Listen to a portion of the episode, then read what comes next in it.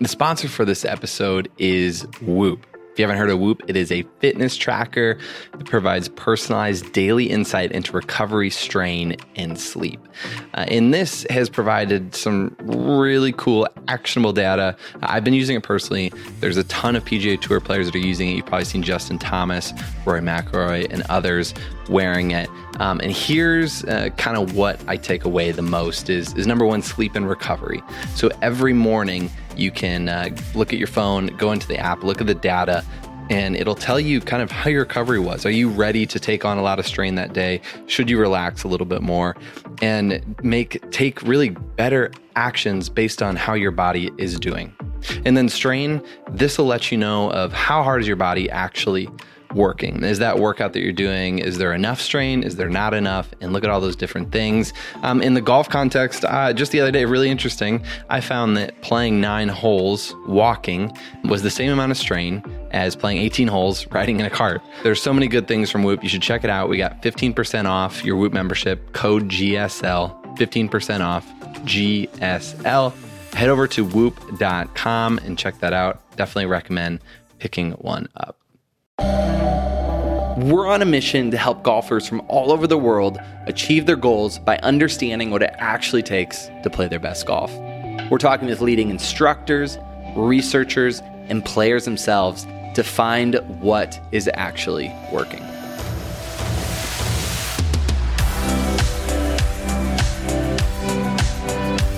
Everyone, welcome back to our second episode with Gal Ziv, a great researcher out of Tel Aviv. We are today looking at gaze behaviors and quiet eye.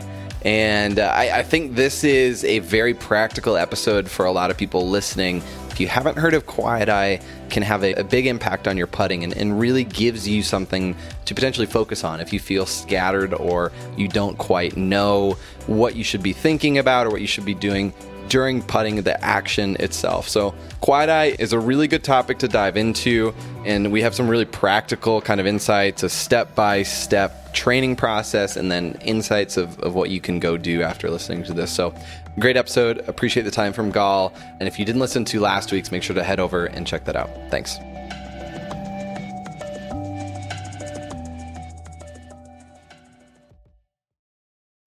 In general is just basically everything you do with your eyes in order to perceive information from the environment.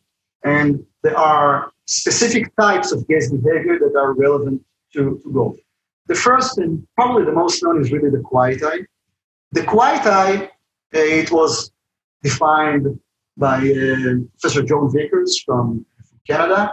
And this is a, basically the final fixation on a specific area in your visual field before a critical movement. In golf, it would be the fixation on the ball before you start your putting stroke, for example. And what has been found over and over again, and this is a rather robust finding, and more robust, I think, that the findings of having enhanced expectancies right now, that experts have longer quiet eyes, which means that they fixate the ball for a longer duration before they putt, before they start moving their hands backwards, before they start the backstroke, and they maintain it. It starts earlier, it is maintained longer.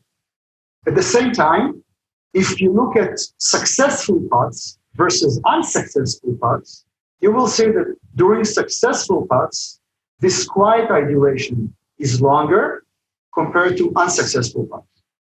And the nice thing about the quiet eye, and this is perhaps the most important thing right now, is that it is trainable. Because if we would have found that experts have a longer quiet eye duration, or that the quiet eye duration is longer during successful ones, but then we would go ahead and try to teach novices or intermediates this quiet eye, and we wouldn't be able to, it wouldn't give us a lot of, it wouldn't help us a lot. But in almost all the studies on this topic, the quiet eye is trainable.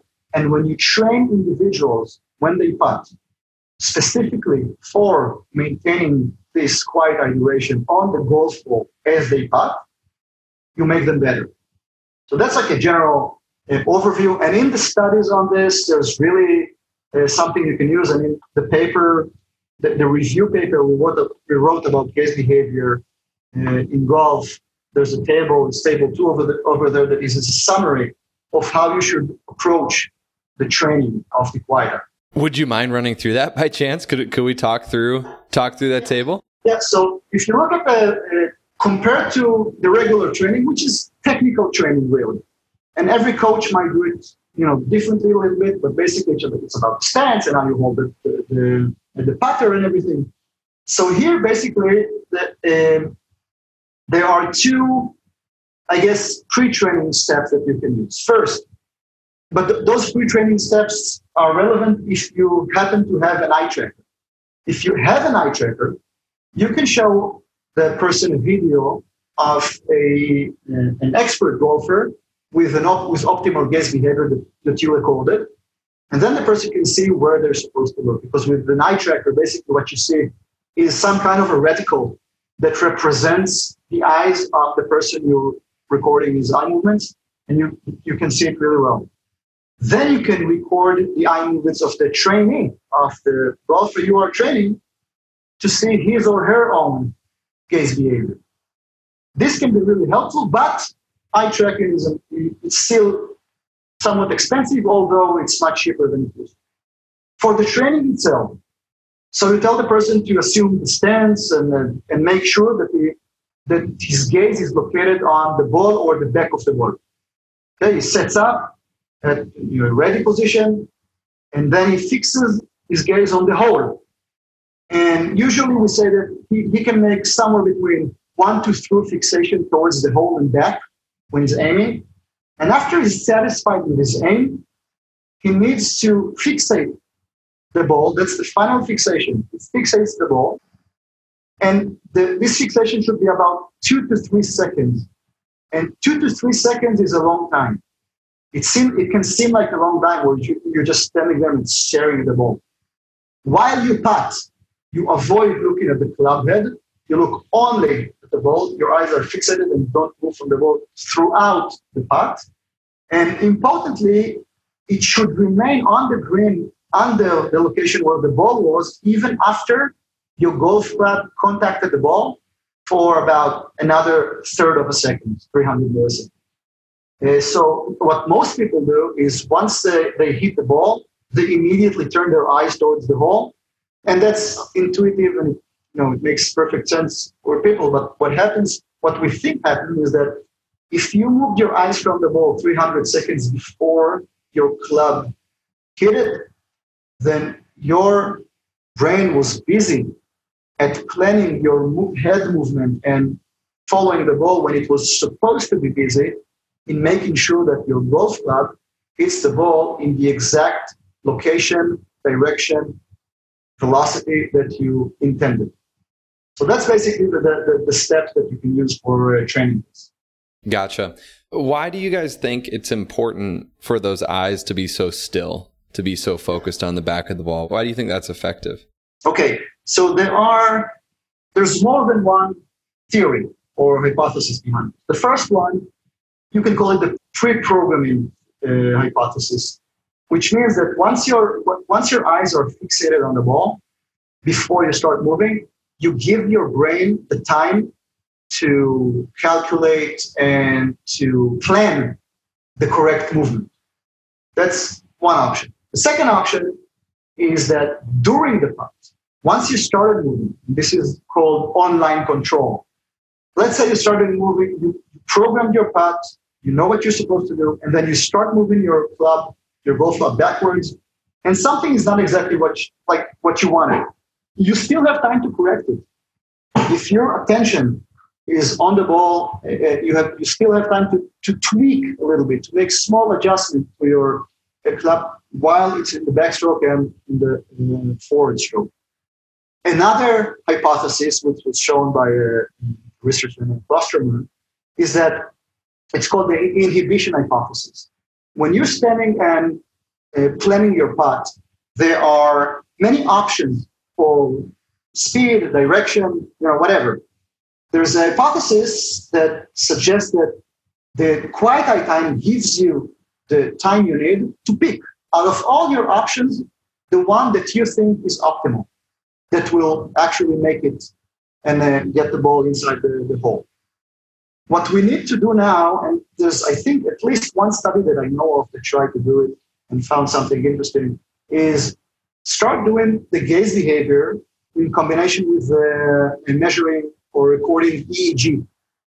And if you record the electricity from the scalp, then you can find certain potentials, certain electrical potentials in your brain that are related to planning, that are related uh, to attention and stuff like that.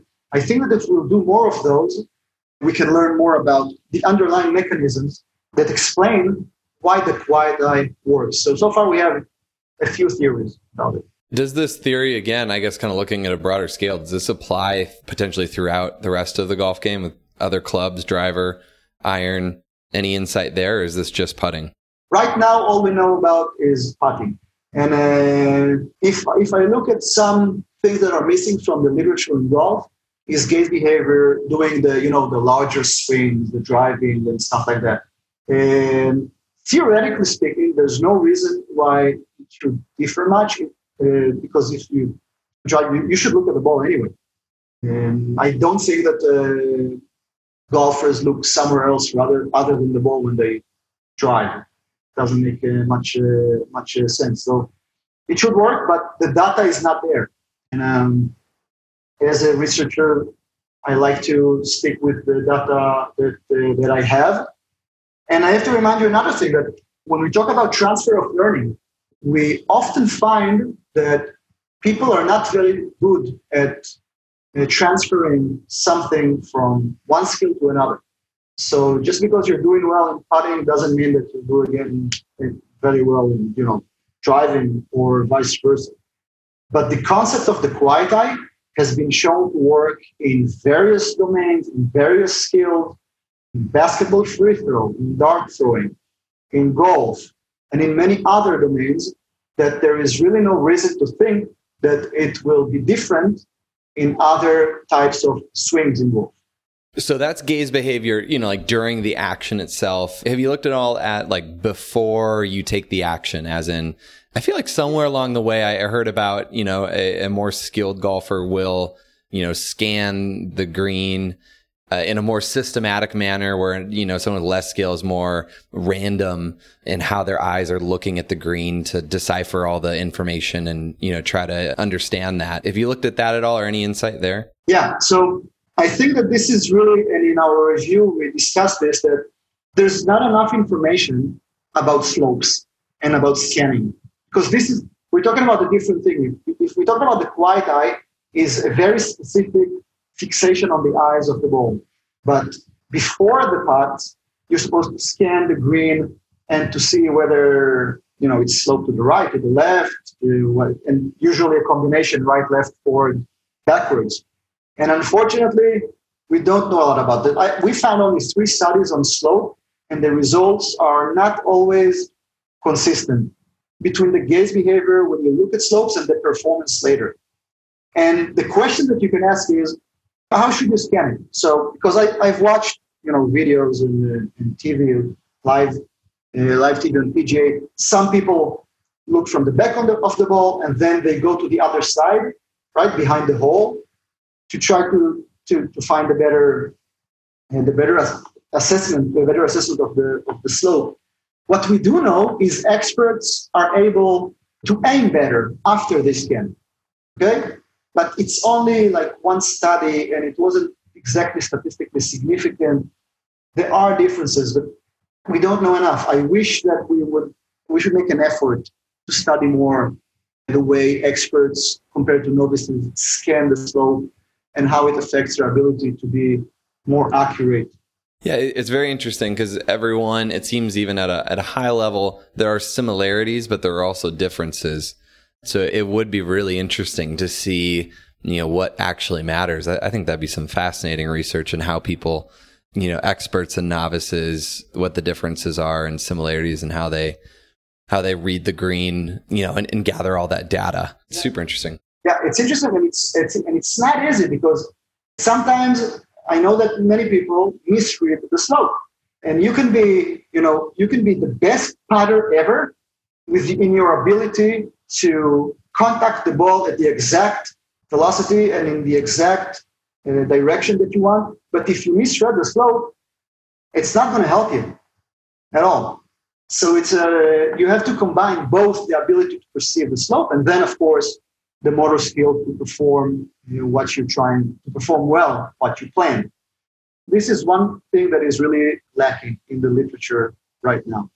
And you know what? It also matters for the putt itself because the instructions I just told you about, that you start by looking at the ball and then you look at the hole for maybe between one and three times.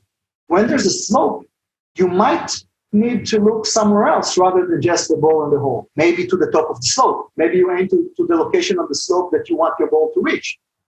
Okay? And most research, all research, basically, generally, with the quiet eye, has been conducted on a flat surface. And this is not usually the case.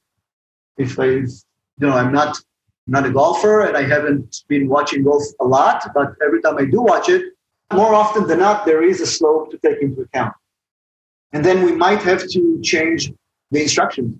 For example, even example. So when you look at the ball in the hole, when you every time you try to putt a ball on a flat surface, you have really uh, two places in your visual field that are important: the ball and the hole.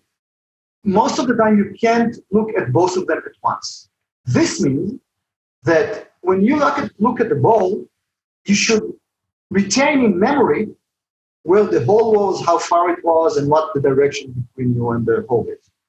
If you look, for example, at you know billiards, you have three areas that are interesting. One is really the pocket, you know, at the end of the table. The strike ball or the, or the colored ball, whichever you're trying to, to beat, and the white ball that you're hitting. So there's, there are three areas. And you should try to look at all of them when you plan. At the end, you will look at the ball. This is the quiet eye.